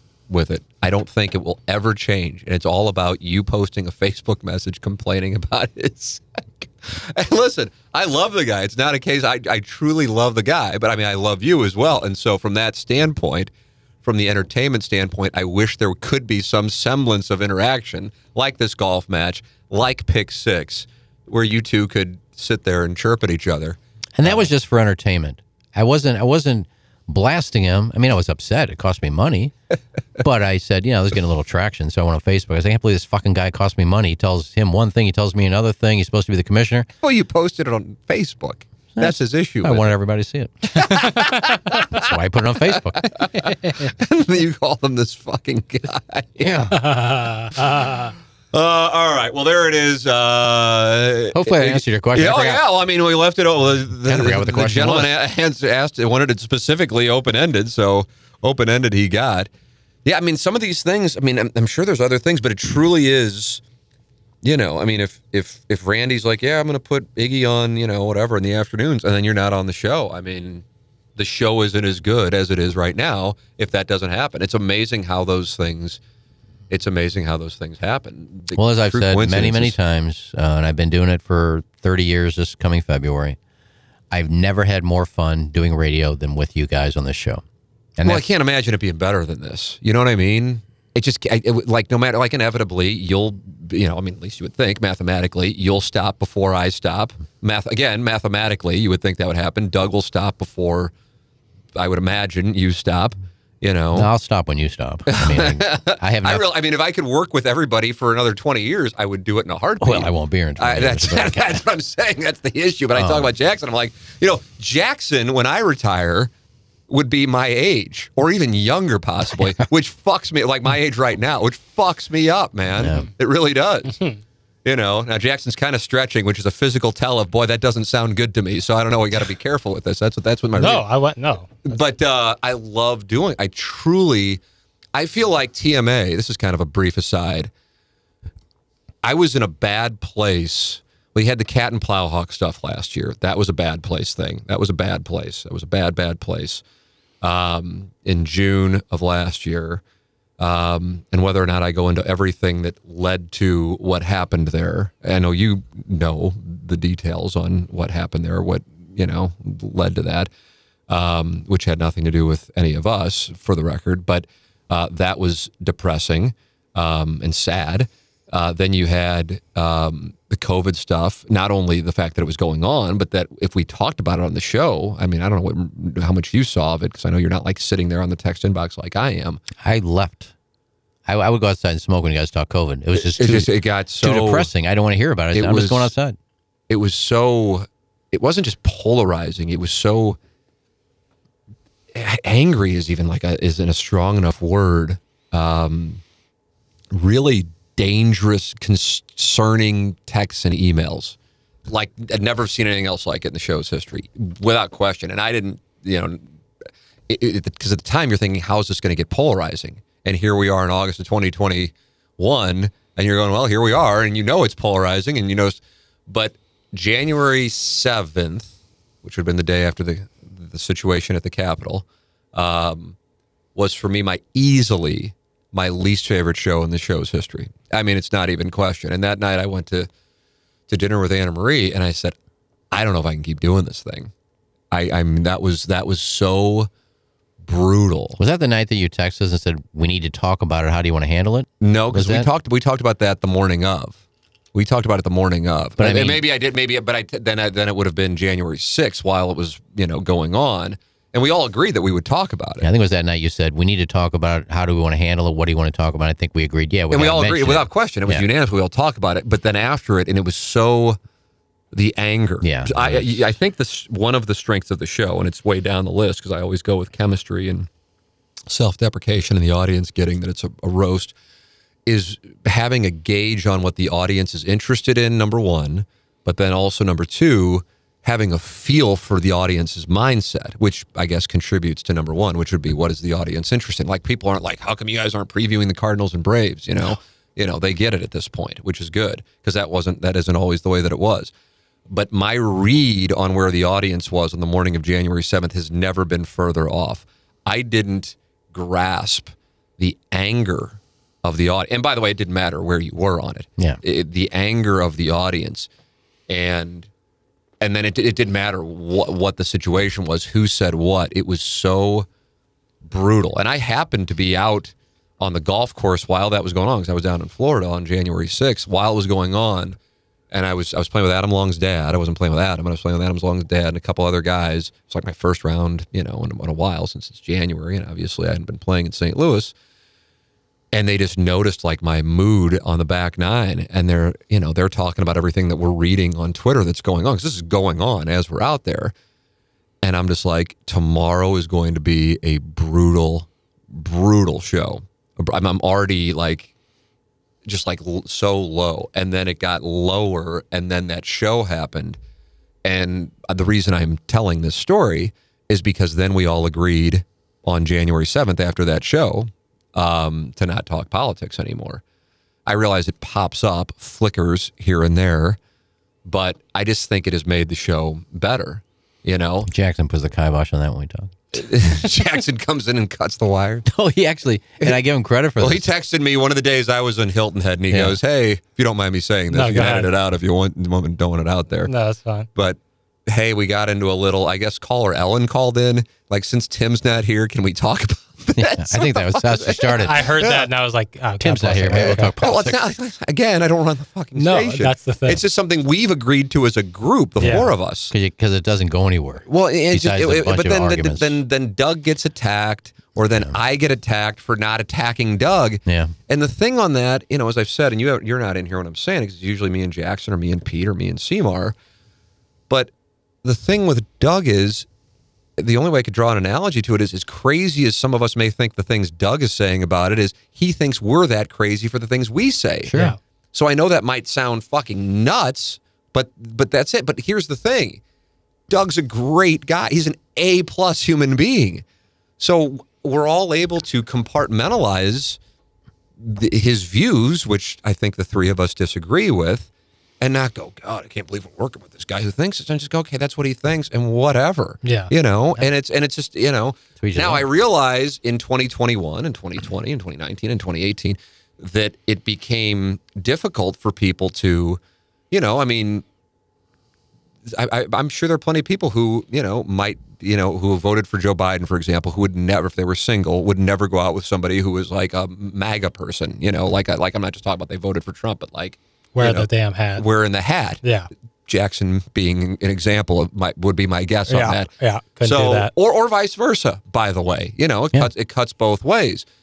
But for the purpose of the show, that's that's Doug's view. It's like whatever. But the thing that's always been kind of weird to me is how, man, you know, nobody on the dais is yelling at Doug about. Him. I'm like, what do you want me to do? Like Yeah. berate the guy because he? I mean, Yeah, that's what- exactly what's what they the- want. That I think that is Yeah. what they want.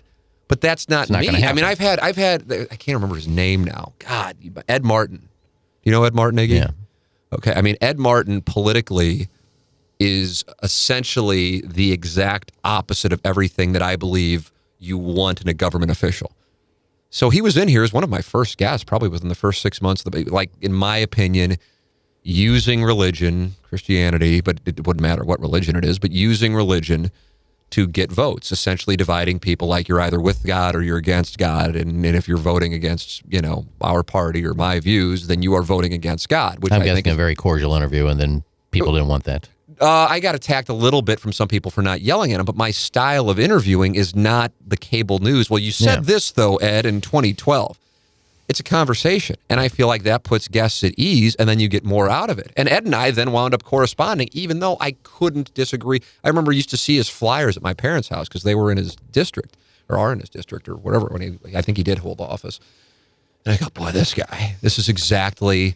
But it doesn't mean, you know, if Eric Greitens came in here, you know, which was one of my called shots well before it became, and hell, he's probably going to be the U.S. senator from Missouri here soon enough. But you know, I We'll have two spotted that. ones. I, I spotted, I spotted that early on. I, but I'd still conduct an interview with them. I wouldn't Yeah. be like yelling. It's just not. It's not what I do. By the way, I'm not saying it's right. I'm not saying what I do is right. It's just not my style. And so, from my standpoint, how it ties back to you being here and talking about TMA and the history of it, the last seven months, while I still would prefer that the cat is in here with us and the plowhawk is in here with us, um, that for what we have at this particular moment in show history, I think it's as good as it has been slash can be, and I think the reason for it is is because for the last, I guess at this point, seven months, the politics thing, you know, it's not going to come up, and if it is, we redirect. And I don't know if I got done telling the story where you texted me when I was Hilton Head with my family, or when it was Wisdom Teeth Week, whichever one it was, and uh, and said, "How do you handle it when it starts going?" And I said, "I just try to get in a live read, read a text, you know, something that ideally is a non sequitur, and then kind of just just take it off the tracks, but try to, to, put it back on the tracks, but then try to do it gently. Because let me tell you this: on the other side of it, it's not political, but when I'm talking, and, and you probably, but you know, I'm was in there more when the cat was in there than than you were. You know, you're obviously talking more now than when the, when the cat was a part of the show. Um, and I'm talking about whether it be lesbianism or talking about you know threesome, whatever the fuck it is that I was talking about, or talking about porn stars. On the other side of it, for Doug and the cat with the TV jobs, not because they're like appalled by it, but I get it for their TV jobs, that gets attached to them. Yeah. So they have to kind of back away. And that went on for shit, man. I mean, 13 years. Um, but if they would have on the air said to me, hey, you got to stop talking like that, I would have been like, fuck you, you know, for real. And they never did that. And and I'm sure anybody listening would go, of course they never did that. Well, that's how I view it with Doug and the politics thing, you know? And I know for some people it's like, no, that's wrong. They're not the same thing but that's that's his view. And listen, if if he were a, like a fraud guy, you know, there are plenty of people who like to make sure that you know that they're kneeling on Sundays while they're slithering the rest of the week. But you know, Doug is who he is, and he's a great guy. Politically, we see things. I mean, essentially, not everything opposite, uh, but we certainly see things differently. But he's a great fucking guy, and I think it would be incredibly disrespectful for me or you or Jackson to start screaming at him or you know and on top of it also by the way ever since ever since January 6th I have I used to watch Meet the Press and Chris Wallace every Sunday morning and would look forward to it. I don't know when the last time I watched it is. My YouTube doesn't even save them anymore. I haven't watched them in so long. I've just kind of withdrawn. I made the mistake, and I, this is what I said. I didn't say much on January 7th because all hell was breaking loose on our show. Um, but I mistakenly thought that January 6th was the low point. And so my it wasn't intended to be an optimistic spin. I truly thought like, okay, this is what I know you weren't part of the podcast, but when me and Pete were doing the podcast, I would say something awful is going to have to happen to open everybody's eyes to get people back together. And I thought that that would be January 6th.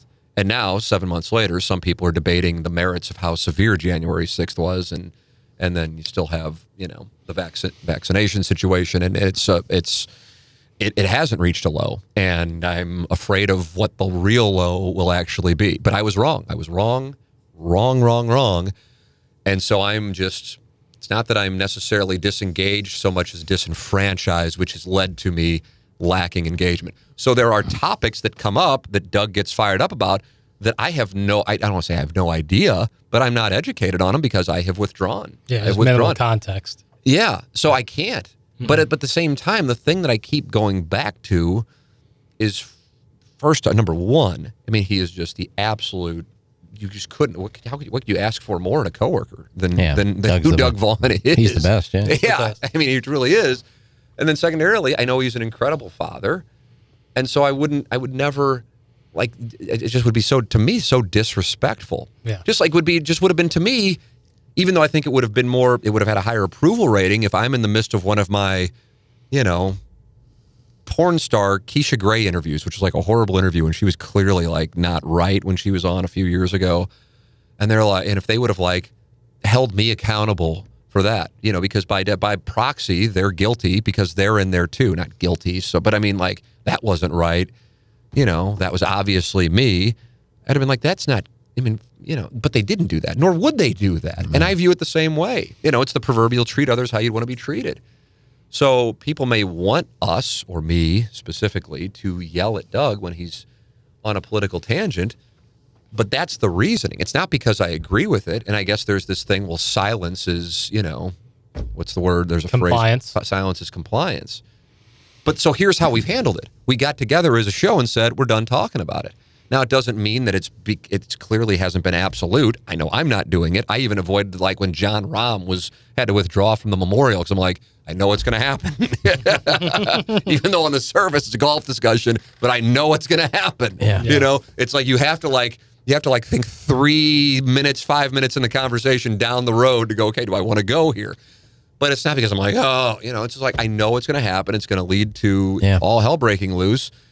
But it's to me that's better, and it's been better for the show than you know going okay, fine, fuck it, we're going to keep talking about it. No. because because January seventh for me was without question a I'm low gonna have to go back and listen to that. I don't remember. You don't remember uh, the day after the Capitol insurgency? Not all of it. I'll have to go back and listen. Oh my god! But I will say Jack Rough. did a good job. I was a little I was a little taken back because I was when he did it. I said, "Eh, "Guy's putting the big boy pants on over there." What, when when he when he got off the politics thing. yeah, we we we'd been talking for like three minutes, and it wasn't getting banty. It's just whenever he brings up certain things, I always respond.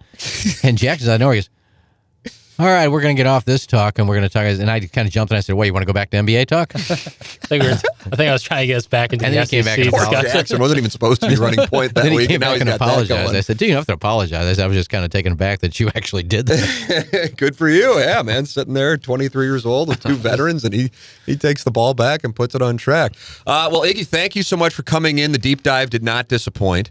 Um, Hopefully, we got something. You guys got something out of it because I kind of forgot. well, I the did. 'cause. I, I, I always kind of wondered like how you popped up on KFNS and then what happened because I knew you've been on the show and you were right, three different eras. I think at this point you're on for as long as as long as we're going. You know, at this point. Um, yeah, I got no money, so I can't really retire. well, I'm I'm saying that more as a reflection of we wouldn't. I mean, I don't the show want to go isn't the same if you're I don't want to go anyplace else. I, I say it all the time. I say I just go wherever Tim wants to go. If, I, if there's a place for me, if there's a place for me with Tim, any show he does, I'm going with. But Tim. as you know, and we've and I talked a little bit about this a couple weeks ago. We got together. We've gotten together now twice, right, in the last month or so, to kind of like, am I right on that? Yeah. Jackson confirming to kind of go, okay, here's where it is, you know. And during the Rush Limbaugh thing, I called you guys because I was down in Florida, so we couldn't get together. Um, and I'm sure. What the hell were you thinking, by the way, when I called you? I said, listen, I've been I'm offered. did, you, did you save me again, or is, this time, or is it final this time? um, yeah, but uh, Yeah, yeah. I mean, I'm just like, you know, and that's what I've said to people here. I'm like, and they'll go, "What do you want? You've got to make a decision for your career." I'm like, "Well, I want to do TMA." well, you know, that's not possible. I'm like, I don't think that's right.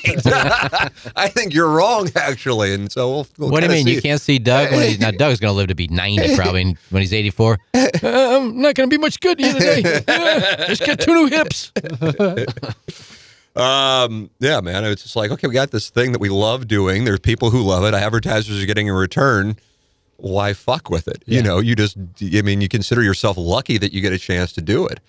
You know, I mean, that's how I look at it. I, how, how Kelsey, I mean, if anything, gratitude, that's what I just want to keep on, is I want to say it while it's good. Because what winds up happening is you wind up saying these things after after the body's in the ground, you know, and it's more of a eulogy, and then you say all these great things. Well, while it's going on and while it's good, I want to express to the audience that all of us involved are grateful that we get to do this because usually in this business, you're holding on for dear life, you're taking scraps, and you're probably doing something where you go, "This is not fucking great," you know, and people don't even care if you're there or if you're not. And in this case, you know, we have we have been incredibly fortunate, you know, and uh, and you don't take that for granted. I remember driving back like on the ramp to 95, uh, I 95 to go to Roger Dean, and I don't know what year it was, maybe like 2008. So I was going, I've got to enjoy this because I know this isn't always going to be going on, you know. So you have to, you know, it's like you have this this one great love in your life, and you know it won't last forever. You got to enjoy it while it's going on. So that's, you know, but but you being a part of it for the last five years has taken it. I think it blew up in 2013 when people were paying attention to KFNS and what we were going to do because of the man woman thing was such an obvious joke and they wanted to see us win. And so we got a lot of attention then. And then I think you being a part of the show starting in 2016 was like the next big bump um, that that occurred. You Yeah, know, maybe you get my name on the open one of these days. well, I know there's been talk about it. Such a big fucking part of the show. I can't even get on the open. I know, I know there's been. We are aware there has been talk about. It. I'm it. just kidding. I really don't. It couldn't care less if my name's on the show. I just have fun with you guys every day, so I don't even care if I'm acknowledged in anything as long as we have fun. What I will say is when you were announced on the show that you were coming full time onto the show in 2016, my brother and dad, who've been listening forever, texted me. They're like, "Oh, this is great! Like, this is excellent news. I knew nothing really about you." And they were just like, "Just wait, Jack. Like, you're gonna really enjoy this." Now, down in Florida. I was listening every day and had been for years.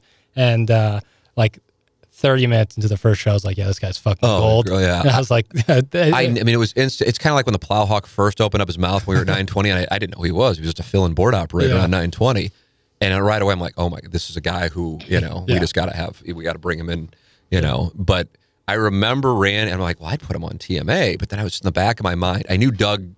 I, we could we could sit with you know take your pick of whomever and Doug would just do the show and he'd Yeah. be here at seven he'd leave at ten and Yeah, do there'd the be no difference in it. But I was in the back of my mind I'm like okay I hope the cat doesn't have any bad history with Iggy and I hope the sea monster doesn't have any bad history with Iggy because I really want this to happen. Yeah. So I remember going to them and they're like yeah it'd be great and I go God bless America then let's do it and that's how that's how it all came. There's not a lot of people I have bad history with, and this as long as I've been doing it, I have maybe two or three enemies. I've gotten along pretty much with everybody I've worked with, and I always got a bad rap. Yeah, that is that. that. that that is true. And it was always two people that started that. I won't give their names. So there are two people that always started that. When I go to a new station, uh, be careful for this fucking guy. Oh, he's a backstabber, and it's never true. But it's always these two people that start that shit. Well, it is it, that is interesting, and it is it, it is current for this uh, free agency we're enjoying. That you know, as I have conversations with people, um, you know, I'll be like, yeah, I mean, you'll you'll love Jackson, you know, and then like Iggy is a huge part of the show. And they're like, well, tell me about it. so tell me about Iggy, and I go. I go, you know, I don't, and I don't know what, I don't know what that is. Like, are they like creeped out by like the hedonism stuff? I don't think that's it. And I'm just like, if if he were a problem, I wouldn't have him as a part of the show. You know, I mean, he's been an employee of mine. I think he received money from Inside STL. There had to, well, certainly in 2013 for sure, and maybe part of the time at 1380 back in the day on above the sex shop. Um, you know, not now. You're a, a KFNS employee, just like me and Jackson are. But, but uh, I, I don't know. Like, like there's just nothing. It's just not. It's just not accurate. So that sucks.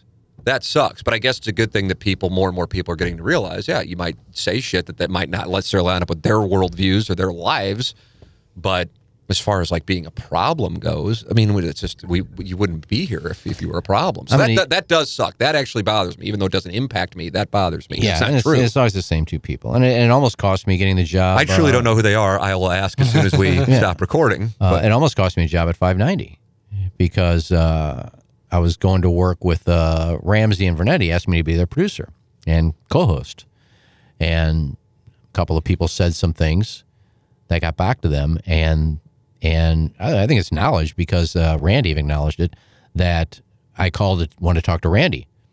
So I said, uh, you know, I'd like to. You never met me, um, and I know there's some people that don't want me to come work there uh, even though it's Ramsey and Vernetti, I think we're buying their airtime, um, and said, at least can you talk to me? And he didn't call me back. And I kind of said something on Facebook. I said, I was supposed to start with those guys tomorrow. I said, I lined up Bob Costas and I lined up Joe Buck for their very first show. They'll still Did be really? on. I said, they'll still be on, but I'm not part of the show because this owner won't get back to me. did that lead to him getting back to That you? led to him calling Well, me. Randy's not on Facebook. And so he, must have somebody, to- somebody told him. Yeah. Uh, and he apologized. Said, you know, I should have talked to you. He said, when can we have lunch? And we had lunch and we hit it off. And he, and he said, you're in. Um, but even then, when that came out that I was getting hired, another person wasn't happy with it. Interesting. um, I'm- I'm anxious. To, I think I know one, but I don't know who the second one is. So this again, that's two people that said things about me that once you get to know me and said, I don't know what they're talking about. I've never you're great. understood that. I've, I, I just, I, have I've truly never understood that. Unless there's just people who, with like the sex stuff, then associate that with No, being. this had nothing to do with the sex stuff. That had something Okay. to do with they thought something of me or something I did to them and then just held it against and me, even though both people think this, or Yeah, it's one then it individual didn't happen, thing? and then just try to trash every time I got a job, Okay. which hasn't really worked, but they try. Yeah, well, uh, well, the people here on this uh, radio program and podcast absolutely love you. So I'm glad we got to do this because there have been efforts to find a question for a deep dive, and we got. And I was, I was truly curious. I, I mean, I obviously know some of the history, but not all of the history. Yeah, and I didn't know how that started. I didn't know it started from a softball game. Softball game. Well, you told me it'd be up 15 minutes, an hour and a half, so I That's the podcast. I have Yeah, got fucking welcome. show notes to do. It's man. the Come it's the Adderall Festival. I just want to get another fucking there. All right, uh, Iggy, thank you. I got to continue because I got uh, live reads to do and, and so on and so forth. So you can go do the show notes. Thank you, sir. It's been a pleasure. It's been fun, There he boys. is, uh, Thanks, ladies and gentlemen. Kenneth Iggy Strode making his long-awaited reappearance on the uh, on the podcast here. Hey, uh, let me tell the good people about Mark Hanna of Evergreen Wealth Strategies. Jackson, I always hand it off to you because you are uh, you are working with Mark, Yeah. but I, I I use him as like an advisor. That's how highly I think of Mark. Yeah, and that's the thing is like if I, I I think if I had any problem in this world, and like for an odd reason, I would, you know, not an odd reason, but Mark, I would get Mark Hanna involved. He would give me sage advice because Yes, that's he- what I'm talking about. He's highly intelligent. He's an unbelievable orator. Like the way he speaks makes you feel comfortable and educated at the same time. Um, and I, so I, I see where you're coming from on that. Uh, but in his bailiwick is finance, and he is the best at it. He's got me set up real well, real nice for the future. Gave me some great tips, and uh, just broke it down for me in the simplest form because that was my understanding of finance. And now I'm much more confident. I can speak with my friends about uh, the way I'm saving money, and they're like, "Wow, you must be in the industry." No, I just deal with Mark Hanna yeah. because he's the, really the best in the business. So if you don't have somebody, I mean, reach out to Mark Hanna, and if you do, make the switch because you know you don't want to work with someone who you don't trust. You want to work with someone you do trust, someone you can reach out to at any time, and that's Mark Hanna. Man, look at you. There was no script in front of you. No, Adlib City over there. That was here. Adlib City. 314 889 0503 or go online at evergreenstl.com. I have had, God, I think like two or three like hour long conversations with Mark over the last couple of months. He just, there is, there is something, uh, something different about Mark Hanna of Evergreen Wealth Strategies and uh, Jim Rogers of Restoration One of Central St. Louis.com. If you are having any damage to your home, any water in your home, make sure you work with the great Jim Rogers of Restoration One. 314 565 1962. 314 565 1962. Whether you have a leak a dishwasher, now you got water all over your home, a roof leaking, mold discovered behind a wall, whatever the case might be, Restoration One of Central St. Louis is the company you want to work with. Store the words water and mold in your phone along with this number 314 565 1962 to get in touch with Jim Rogers and his great staff at Restoration One of Central St. Louis Dot com, Restoration1 of central St. Louis.com. Send in your questions, your comments, your requests for deep dives uh, it, to me at T McKernan at InsideSTL.com. Uh, we're soliciting erotic stories. We get uh, maybe one email for every 10 solicitations. Um, send them in. T McKernan at InsideSTL.com. Thank you to Zach for his uh, Iggy question. Because we've had a lot of like Jason Barrett or tell me about this. And I'm like, if we get into that, then we're going to get into things that are going to Yeah. can cause issues. So if Iggy's just telling his story, and then that allowed us to kind of go into his TMA history. Um, so there you go, Jackson. Was that educational for you? Loved it. I loved every second. I think that was great, and I think the audience is really going to enjoy that. Yeah, absolutely. I'm glad we could do it. So there you go. And I, I love doing deep dives, and whatever it is, it doesn't have to be. Yeah. Um, you know, we got we have a bunch of questions saved up that I will save for next week's QFTA. But uh, send in more. T McKernan at InsideSTL.com or just opinions, whatever the case might be. I mean, it's obviously a free for all. Today was a specific topic, but uh, anytime we enjoy doing it.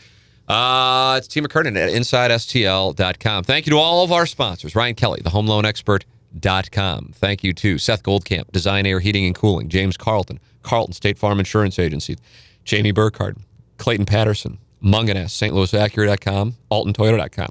And also Mark Hanna of Evergreen Wealth Strategies and Jim Rogers of Restoration One of Central St. Louis. For Action Jackson and our guest, Kenneth Iggy Strode, I'm Tim McKernan. This has been another edition of the Tim McKernan Show on the Inside STL Podcast Network from the HomeLoanExpert.com studios. Peloton, let's go. This holiday, with the right music and the right motivation from world class instructors, We're going to pick it up a notch. It's the holiday season. you might just surprise yourself with what you're capable of. Work out to thousands of live and on demand classes, from running to cycling to yoga. Try Peloton risk free with a 30 day home trial.